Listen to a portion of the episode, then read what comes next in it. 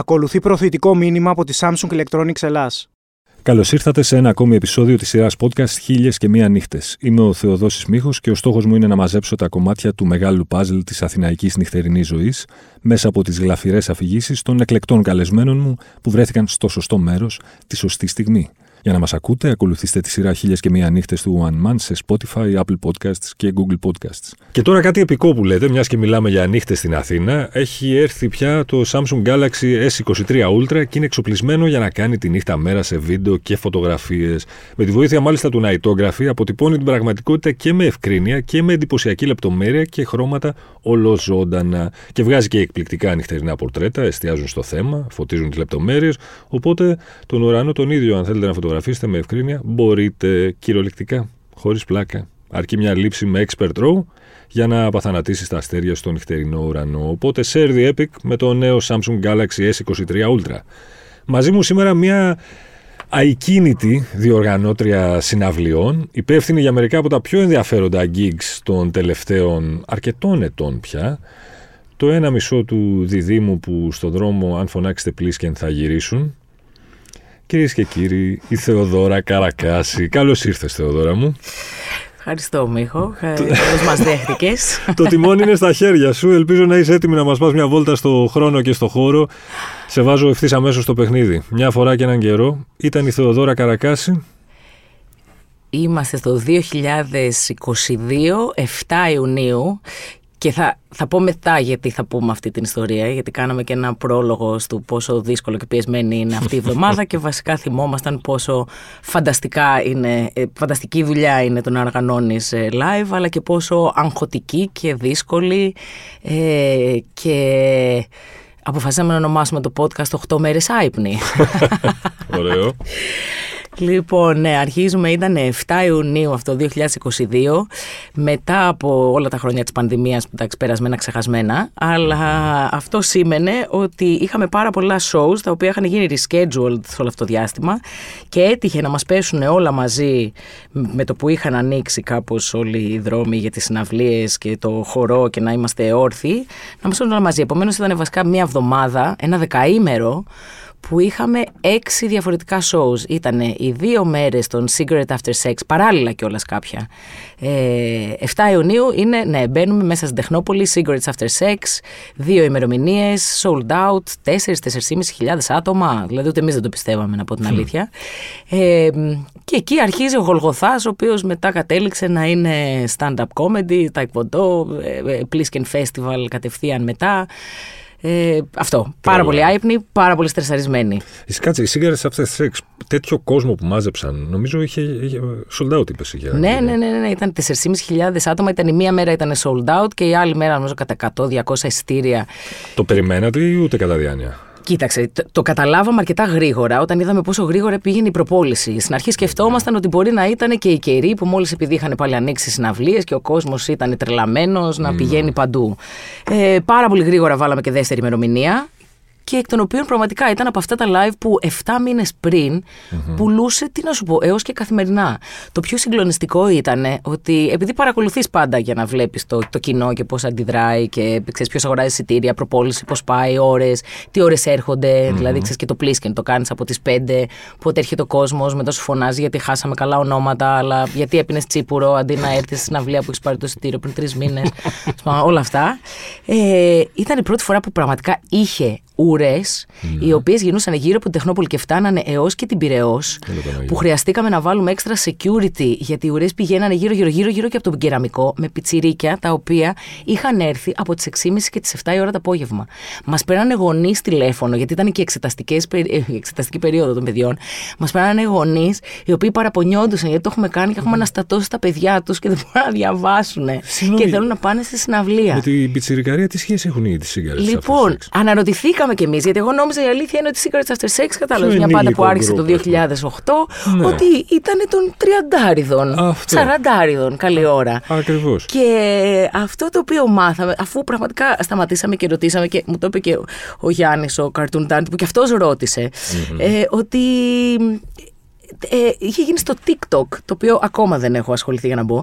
Viral, ένα κομμάτι του στο Apocalypse. Και έχουν. τι, τι να σου πω. Καταρχάς, ξεπουλούσαμε το merch το οποίο υπήρχε. Υπήρχαν παιδιά τα οποία ήρθαν, δώσανε 15χρονα, 16χρονα, αγοράσανε. Ε, τι να σου πω, βινίλια, CDs, footer, t-shirts. Ήταν εκεί από τις 7 η ώρα να περιμένουν. Ε, τίγκα. Νόμιζες ότι ήταν το τέλος της συναυλίας και ήταν τίγκα μια μισή ώρα καν πριν αρχίσουν.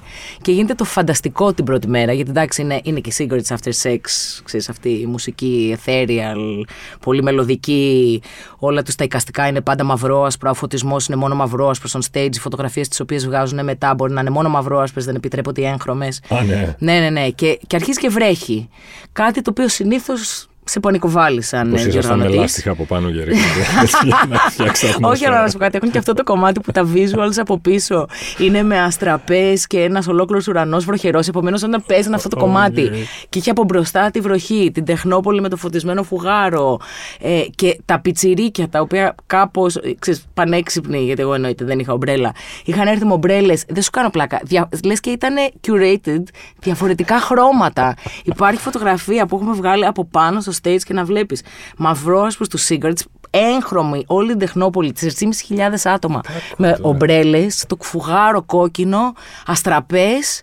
Και να λες, εντάξει, μπο- μπορεί και να κλάψω. Κάπου τώρα δηλαδή. Τώρα που τους αγάπησα πραγματικά τους Τους αγάπησα πραγματικά. Μάλιστα. Και πάμε στη δεύτερη μέρα τέλος πάντων που παράλληλα είχαμε η υπόλοιπη ομάδα του Pliskin, γιατί αυτό σου λέω ήταν δύο τεράστια πράγματα τα οποία συμβαίνανε παράλληλα που είχαμε χωριστεί. Είχαμε στο Taekwondo και τις δύο ημερομηνίες πάλι, ακριβώς παράλληλα, τις δύο μέρες των Cigarettes After Sex. Είχαμε, δε, γιατί κάνουμε και πολλά stand-up comedy shows. Είχαμε ένα με το Λάμπρο Φυσφή, ο οποίος έκανε και αυτός sold out το Taekwondo στα 4-4.500 άτομα. Και την επόμενη μέρα έναν Αμερικανο-Μεξικανό, τον ε, Γκάμπριελ. ε, Οχ, κόλλησα. Γκάμπριελ Γκλέσια πάω να πω τώρα. Ε, κα- Οκ. Κόλλησα. Ναι, Γκά- ναι η Γκάμπριελ. Τέλος πάντων. Είχατε ένα Έχω φάει μουσαφίρι τρελοκόλλημα. λοιπόν. Stand-up comedy. Επομένως, αυτό έφευγες από το ένα και πήγαινες στο άλλο. Την επόμενη μέρα, λοιπόν, τη δεύτερη μέρα των Cigarettes After Sex, που δεν έβρεξε, ευτυχώς. αλλά όταν είσαι sold out, και αυτό να το πούμε, δεν σε νοιάζει αν Ακριβώς. βρέξει. Τρομερά σημαντικό. Πόσα πλήσκεν έχουμε ανοίξει Μάιο που βρέχει και έχουμε σηκώσει παντζάκια και καθαρίζουμε τις λίμνες με ό,τι σκούπα βρούμε μπροστά μας. Δεν σε ένοιαζε. Sold out αυτό, πιτσιρίκια. Και την επόμενη μέρα ήταν τα γενέθλιά μου, 8 Ιουνίου. Και backstage πάρα πολλοί γλυκούλιδες. Ο Greg Gonzalez που είναι και ο βασικά ο frontman που από τη φωνή του όλοι νομίζουν ότι είναι γυναίκα αλλά είναι ένας γλυκύτατος άντρας. Ε, μου τραγουδήσαν όλοι μαζί Happy Birthday. Ναι εντάξει αυτό ήταν ψηλό επική στιγμή. Γιατί ξέρεις έχεις ήδη φτάσει στα 3-24 ώρα ψηλό άϊπνη εν ώψη και του Pliskin το επόμενο Σαββατοκύριακο. Επομένως σίγουρα ήταν από τα highlights θα πω. Σωστό. Να σου πω, πόσες φορές έχεις μετανιώσει μέχρι σήμερα που διοργανώνεις συναυλίες και δεν ζεις μια κανονική ζωή σαν άνθρωπος; Ε, ε, την αλήθεια. Δεν θες την καρδιά. Ε, ε, νομίζω ότι μου αρέσει το αυτομαστίγωμα και το να ζω μάλλον υπό πίεση και πάρα πολύ λίγο ύπνο το έχω εξελίξει και πιστεύω στο mind over body και πιστεύω και ότι ο ύπνος είναι χάσιμο χρόνου. Οκ. Ε, και θα ήθελα να πω ελάχιστες, αλλά μάλλον θα είναι πολλές, γιατί πολλές φορές έχουν υπάρξει κλάματα, έχουν υπάρξει φωνές, έχουν υπάρξει. Ξέρεις, πολλά πράγματα τα οποία χάνεις από άλλους φίλους σου, από ταξίδια, από το Pliskin που ήταν πάντα Ιούνιο και έχανα το Glastonbury και άλλα τόσα φεστιβάλ στα οποία θα ήθελα να πάω. Πολλές, πολλές. Αλλά η αλήθεια είναι ότι δημιουργείται, ξέρεις, είναι ένα community. Δηλαδή έχουμε πια φίλους, ε, περνάμε καλά. Όλοι όσοι έρχονται ε, θυμάμαι ποιοι ήταν το, η ομάδα του Boiler Room βασικά. Όταν είχαμε κάνει Boiler Room για πρώτη φορά στην Αθήνα στο Pliskin του 19. Αλήθεια, μας είχαν πει Wow, because we'd love to be part of your team, γιατί είστε, πε- περνάμε καλά, περνάμε καλά. Δηλαδή, ξέρεις, μπορεί να φωνάξουμε, να κάνουμε αυτό, να μην έχουμε κοιμηθεί, αλλά γενικά περνάμε καλά και είμαστε, και είμαστε μια πολύ ωραία παρέα. Οι ξένοι ατζέντιδες όταν ακούνε Ελλάδα, τι, πώς αντιδρούν; Μας υπολογίζουν ή τελευταίος τροχό της αμάξης; Πώς είμαστε; Εντάξει, κοίταξε, έχει αλλάξει. Τα τελευταία αλλάξει; χρόνια έχει αλλάξει, θεωρώ, αρκετά. Δηλαδή, νομίζω ότι παλιά ήταν πολύ πιο, πολύ πιο δύσκολο. Δηλαδή, τουλάχιστον με το Plisken σαν φεστιβάλ που άρχισε το 2010 και πριν από αυτό και ο Στέφανος που έκανε book πολλούς άλλους ε, καλλιτέχνες από Perfume Genius, διά, διά, διάφορους. Ε, ε, έχει αλλάξει αρκετά. Δηλαδή, πάρα, πολλά, πάρα πολύ μεγάλα ονόματα Έχει αρχίσει να δημιουργείται μια αγορά, έχει αρχίσει να δημιουργείται μια φεστιβαλική κάπως αγορά, γίνονται μεγαλύτερες συναυλίες. Mm-hmm. Πάντα γινόντουσαν πολύ μεγάλες συναυλίες, αλλά νομίζω ήταν πιο. Ξέρεις, δεν ήταν τόσο. Τόσο grande. Ναι. Αλλά έχει αλλάξει. Επομένως, σε παίρνει σοβαρά. Απλά η Ελλάδα νομίζω έχει κάποιες μικρές δυσκολίες με την έννοια ότι είναι λίγο πιο δύσκολο το routing των καλλιτεχνών. Mm. Ξέρεις, όταν έρχονται από την Αμερική και το καλοκαίρι που όλοι τους πιάνουμε και γι' αυτό και γίνονται τα φεστιβάλ, είναι γιατί γίνονται όλα τα φεστιβάλ σε ε, Ισπανία, αυτό, Πριμαβέρα, Glastonbury, σε όλες τις χώρες και είναι πιο εύκολο να πιάσεις καλλιτέχνες επειδή ήδη ταξιδεύουν στην Ευρώπη. Η Ελλάδα είναι πάντα αυτό το τσικ πιο μακριά. Ναι. Δηλαδή, ξέρεις που χρειάζεσαι, δεν μπορεί να είναι αυτό που λένε ότι ξέρεις, έρχονται με λεωφορεία και μπάσεις τέλος πάντων και δεν μπορούν να φέρουν, πρέπει όλα να είναι με πτήση. Ναι. Ε, ανεβάζει κάπω τα κόστη, έχεις αυτό το πρόβλημα. Αλλά έχει αρχίσει δηλαδή, σαν αγορά υπάρχει, μπαίνει υπάρχει δυνατά. Μπαίνει δυνατά. Μάλιστα. Ε, έχεις κάνει συναυλίες ε, διαφόρων ζάντρες, ας το πούμε έτσι. Ποια είναι, ποιο είναι το καλύτερο κοινό; Είναι ξέρω, δύσκολο. Οι clubbers, είναι τα indie kids, είναι... Κοίτα, θα... Να σου πω κάτι, είναι, αν τους πετύχεις πορωμένους είναι πορωμένοι. Δηλαδή όσο χλιαρό μπορεί να είναι το ελληνικό γιατί θεωρώ ότι ξέρεις, από τη μία μπορούν να φεθούν, από την άλλη αν είναι λίγο μαγκωμένοι, είναι συγκλονιστικά μαγκωμένοι και δεν κουνιούνται. δηλαδή ξέρεις, είναι αυτά τα δύο, είναι λίγο δύσκολο. Είναι, είναι πραγματικά νομίζω τα δύο, τα δύο άκρα.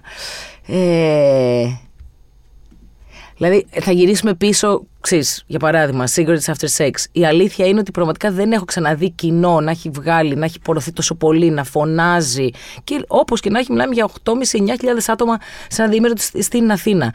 Ε, Φακούς, να ξέρουν τα κομμάτια, να τραγουδάνε όλοι μαζί, κατάς να ακούγεται αυτή η βοη Ε, πορωμένοι.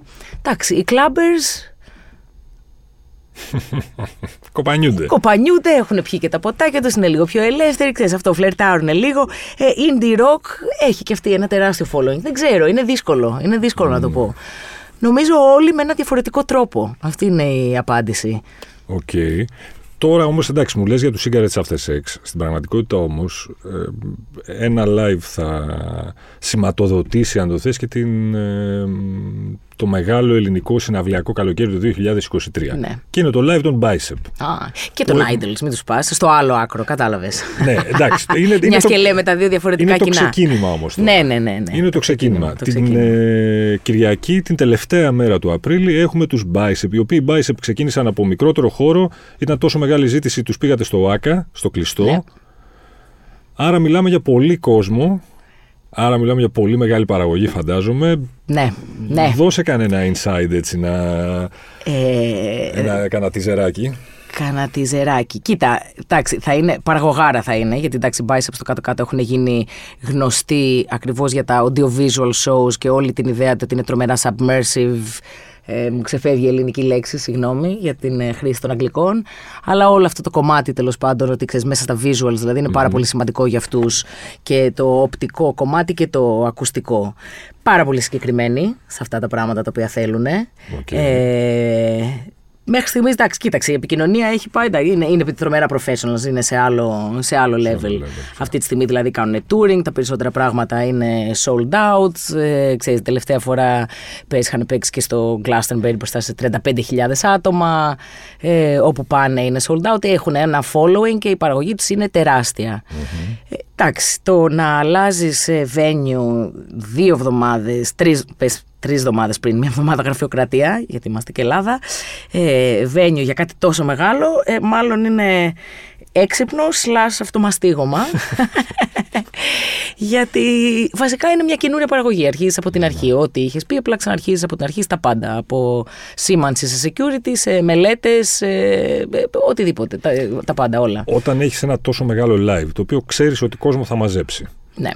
Το μεγαλύτερο άγχος ποιο είναι για το διοργανωτή; Όταν είσαι, όταν είσαι σίγουρη ότι θα πάει καλά. Ναι, Βλέπεις κοίτα, τη ε, ζήτηση. ναι, Μετά τι σε ναι. τσιτώνει, τι σε αγχώνει; Ε, κοίτα, είναι το θέμα της παραγωγής. Ότι εντάξει, όπου, δηλαδή ο κάθε χώρος είναι δύσκολος. Δηλαδή στο ΑΚ αυτή τη στιγμή έχουμε τεράστιες δυσκολίες και πρέπει να κάνεις μελέτε στατική, στατική μελέτη και όλα αυτά γιατί είναι πάρα πολύ δύσκολο να κρεμάσεις από το ταβάνι. Που σε άλλους χώρους δεν έχεις. Δηλαδή για να το φέρεις σε πέρας είναι μετά, ξέρεις, μπαίνεις σε ένα πολύ τεχνικό κομμάτι το οποίο δεν είναι τόσο εύκολο. Επίσης ο φόρτος εργασίας είναι τεράστιος. Γιατί ας μην ξεχνάμε ότι έχεις από τη γραφειοκρατία σου λέω, από το security, από τι σημάνσει, από. Ξέρεις, είναι τεράστιο. Αλλά βασικά αυτό στο ΑΚ, αυτό το οποίο ξέρεις, μας έχει δυσκολέψει είναι. ε, ε, δη- όλο το κομμάτι του το τεχνικό και πώς Οκ. ακριβώς θα το κάνεις με τους τρόπους τους οποίους θέλουν γιατί δεν παύει να είναι ένας δύσκολος χώρος. Δηλαδή κάνεις ολόκληρες μελέτες για το και μετακινείς πράγματα ανάλογα με τους κόμβους τέλος πάντων του πώς είναι φτιαγμένη η οροφή του φανταστικός ο Καλατράβα ευχαριστούμε για όλα.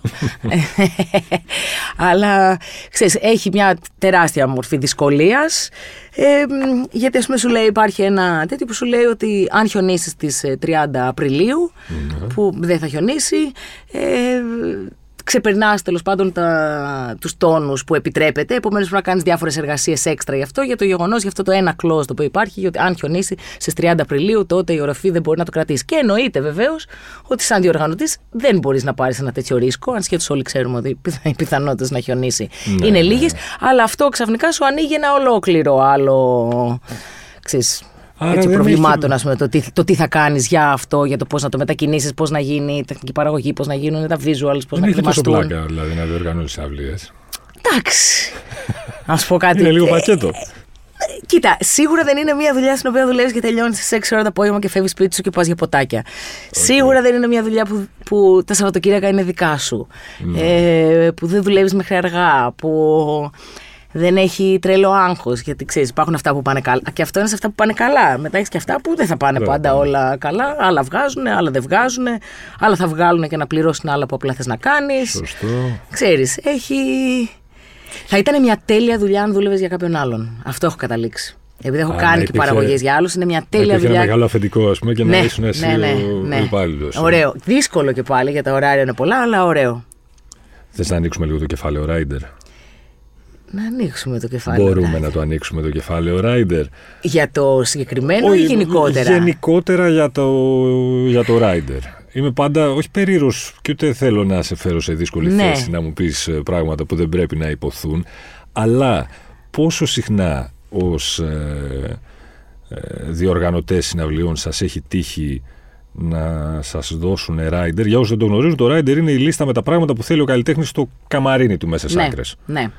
Πόσες φορές σας έχει τύχει να σας ζητήσουν ε, σουρεαλιστικά πράγματα, ξέρεις, τα MM's να είναι ξεχωριστά, τα, τα καφέ με τα μπλε και τέτοια πράγματα, και οι πετσέτες να είναι μόνο ριγέ. Ε, Κοίτα, ναι. Εντάξει, δεν μας έχει τύχει. Τουλάχιστον εγώ δεν θυμάμαι να μας έχει τύχει κάτι το συγκλονιστικό. Πέρα από το ότι ξέρεις, θα σου ζητήσουν ε, εντάξει, πάρα πολύ συγκεκριμένα ποτά γιατί κάποιοι πάντα πίνουν. Μπορεί να σας- κατάλαβες, το bio πια έρχεται και φεύγει. Όλα πρέπει να είναι organic bio που ξέρεις, Α, ναι. ε, τρέχει δεξιά και αριστερά για να βρεις αυτά τα οποία θέλουν. Τα οποία θα το κάνεις, εννοείται, γιατί τους θέλεις χαρούμενους. Mm-hmm. Στι ποσότητες συνήθως είναι εξ, εκτός, επομένως καταλήγουμε να τα πίνουμε εμείς. ε, μ, ναι, προσπαθώ να σκεφτώ κάτι το οποίο θα ήταν τρελό. Δεν μπορώ να θυμηθώ κάτι. Θυμάμαι, ας πούμε, ο Στέφανος που είχε κάνει, που δούλευε τότε στην ε, Τζέιλο. Ε, στο ΟΑΚΑ, νομίζω ήταν. Δεν θυμάμαι. Θυμάμαι απλά να γελάνε και να μου λένε ότι φτιάχναν τα κασμαρίνια και ήθελε κάποια. πα- Αυτό είναι random ανάμνηση. Πάρα πολύ συγκεκριμένα κεριά που είχαν μια πάρα πολύ συγκεκριμένη μυρωδιά με ένα πάρα πολύ συγκεκριμένο brand και ψάχναν όλη την Αθήνα για να βρουν τα κεριά τα οποία θα μπαίνανε μέσα στο καμαρίνι της με συγκεκριμένα λουλούδια τα οποία ήθελε που ήταν φρέσκα. Ξέρεις, κατά, αλλά να σου πω κάτι, είναι η Τζέιλο και μπορεί να κάνει ό,τι θέλει. Επίσης θυμάμαι μου είχε πει ότι είχε τις πιο ωραίες γάμπες σε γυναίκα που έχει δει. Μου έχει μείνει αυτό. Πιθανότατα να έχει στις δίκιο. φωτογραφίες της. Σε πιστεύω. Ε, ναι, ναι. Ε, μ, μετά, πέρσι είχα δουλέψει σε μια παραγωγή στο, στην ε, Πορτογαλία που ήταν ε, ο, ο Άσα Πρόκη και είχε έρθει η κυρία Άννα έγκυος. Και αυτό ήταν κάτι που επειδή κάναμε όλο το backstage κατά κάποιο τρόπο και ήταν από Wizkid, είχε διάφορους μεγάλους περισσότερο σε αυτό το κομμάτι λίγο που ήταν ε, λίγο πιο hip hop και afro ε, μουσικη Και θυμάμαι ότι πραγματικά αυτό, γιατί ήταν η πρώτη φορά που είχα βρεθεί με τόσο high-end κατά κάποιο τρόπο καλλιτέχνες, το άγχος το οποίο επικρατούσε, δηλαδή υπήρχε μια κοπέλα η οποία έκανε πραγματικά το artist liaison που το έτρεχε όλο, είχαν σκάσει, τώρα μιλάμε σε μια παραλία μέσα στην άμμο με λιμουζίνες, με τέτοια, τους είχαμε φτιάξει ένα ολόκληρο δρόμο για να περνάνε, που ήταν σαν, ένα, σαν να έχεις μέσα, μέσα στην άμμο να τους φτιάξεις ένα δρόμο και να τους έχουμε βάλει ψεύτικα φυτά και τέτοια, χαμός για να μπουν μέσα, έπρεπε, μας είχαν πει ότι ξέρεις, επειδή κάνει ζέστη, θέλανε να είναι πάρα πολύ συγκεκριμένο το temperature το οποίο είχε βάλει από το air condition, αυτό πάλι με λουλούδια, με έπιπλα συγκεκριμένα. Εκεί ήταν λίγο, αυτό ήταν αρκετά απαιτητικό. Ναι. Το entry-exit, ποιος επιτρεπόταν να μπει, να μην μπει και πότε θα τους δεις και να ανοίξεις. Ήταν λίγο. Και επίσης μου είχε κάνει τρομερή εντύπωση, γιατί είχε αυτό και πολύ, όλο, όλο αυτό το hip hop ε, κάπως λίγο μεγαλύτερο community. Το security με το οποίο είχαν έρθει. Νόμιζες πραγματικά ότι είσαι. Τώρα ήσουν στην Πορτογαλία, δίπλα στο Algarve, στο Πορτιμάο. Οι μισοί φορούσαν σαγιονάρε ε, μέσα στην άμμο. Και έπε, νόμιζες ότι, τι να σου πω, ότι είσαι στο... Ότι είναι ο Ομπάμα. Ή ο Ομπάμα ή ότι τίποτα. Έχεις μπει σε black neighborhoods, ε, full ε, hip hop με πιθανότατα ε, νομίζω ότι οπλοφορούσαν και όλα στη security τους. Άλλη φάση, άλλη φάση. Ήταν λίγο πιο, λίγο πιο σοβαρό αυτό. Μάλιστα. Γίνεται κανείς πλούσιος διοργανώνοντας συναυλίες. Η ερώτηση κλειδί. Δηλαδή, Νομίζω... okay, άγχος, άγχος, αλλά φαντάζομαι θα έχεις βγάλει λεφτά με τα... Τσουβάλια, ε. Μάλλον είναι τρύπηση τσέπες μου. ε, δεν είμαι πολύ σίγουρη. Δηλαδή, πολλές φορές αναρωτιέμαι πώς γίνεται αυτό. Νομίζω ότι κοίταξε, σίγουρα παίζει το γεγονός ότι ξέρεις, κάποιοι υποθέτω που είναι μέσα σε αυτό το business και το βλέπεις πολύ, να σου πω την αλήθεια, γιατί είναι πάντα κάτι το οποίο λέμε, ότι οι περισσότεροι ας πούμε ατζέντιδες ε, τουλάχιστον από πολύ μεγάλους καλλιτέχνες στην αγγλια ε, οι περισσότεροι είναι παιδιά, white kids που έχουν βγει από το Eton. Okay. Πάρα πολύ καλή στη δουλειά τους για να έχουν ανέβει, αλλά δεν πάβει να ήταν άτομα τα οποία είχαν έρθει ε, από ένα συγκεκριμένο τέλος πάντων, κατάλαβες, ταξικό. Background. Ναι, background. Ε, Επομένως δεν μπορεί να είναι τυχαίο αυτό το πράγμα. Mm-hmm. Σαν διοργανωτής είναι αυτό. Χάνεις, κερδίζεις. Χάνεις, κερδίζεις. Άλλε φορές θα βγάλεις αρκετά και θα πάνε σε άλλα τα οποία εννοείται ότι ξέρεις. Θα... Κάποια θα χάσουν, κάποια πιο μικρά. Κάποια πολλές φορές τα κάνεις γιατί είναι μια στρατηγική την οποία κάνεις. Γιατί δουλεύεις με έναν ατζέντη που έχει πες 10 ναι. καλλιτέχνες, αλλά θέλει να σου πουσάρει και τους άλλους δύο για να πάρεις τον τρίτο σε καλύτερη τιμή. Ξέρεις, πολλά τέτοια τα οποία γίνονται. Mm-hmm. Ε, Πάμπλουτος δεν γίνεσαι. Αλλά νομίζω ότι περνάς πάρα πολύ καλά και χτίζεις αναμνήσεις τις οποίες κανένας άνθρωπος δουλεύοντας σε ένα γραφείο και ταξίδια, γιατί παίζουν πολλά ταξίδια που σε προσκαλούν σε πολλά μέρη. Πολλά σε πολλά, και πολλά αξίδια. Δεν πίνουμε ποτέ κατά τη διάρκεια των events μας. Αυτό θα το πω, γιατί όταν πρέπει να ξεστήσεις είναι η άχαρη φάση που έχει φτάσει 5 ώρα το πρωί και μπορεί να πρέπει να, να ξενυχτήσεις περαιτέρω. Ε...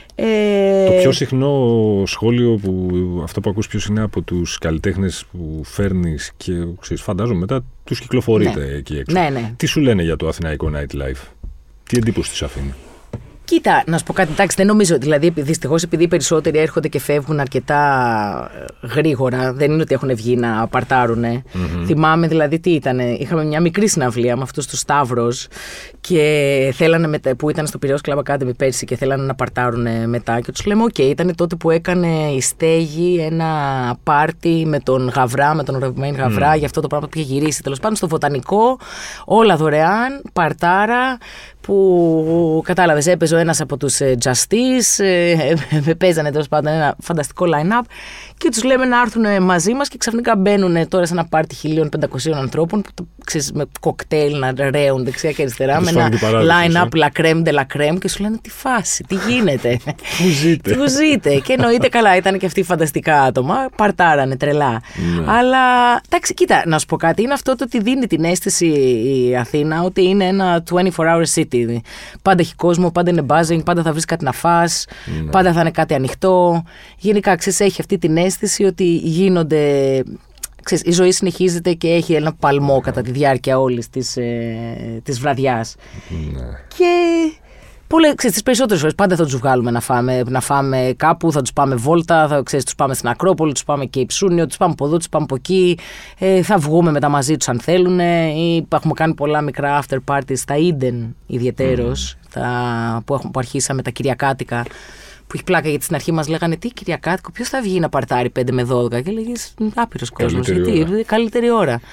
Ε, τα οποία πήγανε exceptionally καλά και με ένα πάρα πολύ ωραίο line-up τα οποία θα τα συνεχίσουμε και του χρόνου. Και σε αυτά η αλήθεια είναι ότι έχουμε κάνει επικά ε, after parties μέσα τώρα στο μιλάς σωστά. δύο καθώς, μαζε, καθώς μαζεύουμε. Επικά ε, με τον Τάλαμποτ που είχαμε καταλήξει να μένουμε. Καλά, Red με τον έναν που μετά στο δωματιάκι της παραγωγής καθώς εμείς μαζεύαμε, τα πιανε όλα. Μετά έφυγε ο ένας από τους Red του είπανε για ένα άλλο πάρτι, την επόμενη μέρα έχασε την πτήση του. Ε, με Σαμά που έφυγε πια από το γραφείο παραγωγής που προσπαθούσαμε να της πούμε να φύγει για να μαζέψουμε και να δώσουμε το χώρο σε 6 ώρα το πρωί. Έχουν γίνει πολλά. Αυτό το δωματιάκι είναι... Έχει δει πολλά. Είναι, ε. ναι, ναι, ναι, ναι, ναι. μπαίνεις και δύσκολα βγαίνεις. Μάλιστα. λοιπόν, Αφού αρχίσαμε, συγγνώμη, να, να πω ότι επειδή δεν είχαμε στην αρχή μουσική, και θυμάμαι Ναι. με τη Σαμά παίζαμε από λάπτοπ μουσική, τώρα πια έχουμε αρχίσει και φέρνουμε κανονικό mini set για να- για για να εκεί, ε. παίζει μουσική τουλάχιστον μετά. Αν είναι να κάθεσαι, τουλάχιστον να Σωστή. έχει ένα proper setup. Ωραία, και πες λοιπόν ότι έχεις κάνει μια τέτοια πολύ ωραία ιστορία, ρε παιδί μου. Έχεις ξενυχτήσει, ξέρω εγώ, έχουν πάει όλα φίνα. Έχεις βγει, έχεις περάσει καταπληκτικά. Όμως τα έχεις τσούξει λίγο παραπάνω, τώρα ξέρεις πώς πάει. Ξυπνάει την άλλη μέρα και είναι λίγο δύσκολα τα πράγματα. Καλά. Έχει η Θεοδόρα Χαρα... Καρακάση μια γιατριά για το hangover. Γιατριά για το hangover. Έχεις κάποια Ε, συνταγή αλάνθαστη, στην οποία να καταφεύγεις αυτές τις Θα σου- λίγες δύσκολες. Θα... Καταρχάς, εντάξει, όχι, όχι τόσο. Θα σου πω, συνήθως επειδή ε, ε, αυτό το αυτομαστίγωμα νομίζω ότι μάλλον έχω αρχίσει και συνειδητοποιώ ότι είναι πραγματικά μέρος του χαρακτήρα μου. Αν μπορεί να με πάρουν τα πόδια, επειδή προσπαθώ να αθλούμε όσο μπορώ, πάντα όσο πτώμα και να είμαι, θα προσπαθήσω να πάω να τρέξω, να κάνω γυμναστική για να φύγει από πάνω μου. Πίστεψέ με, είναι το πιο δύσκολο πράγμα, αλλά επειδή με πιάνουν και τέτοιες τύψεις, κάπως.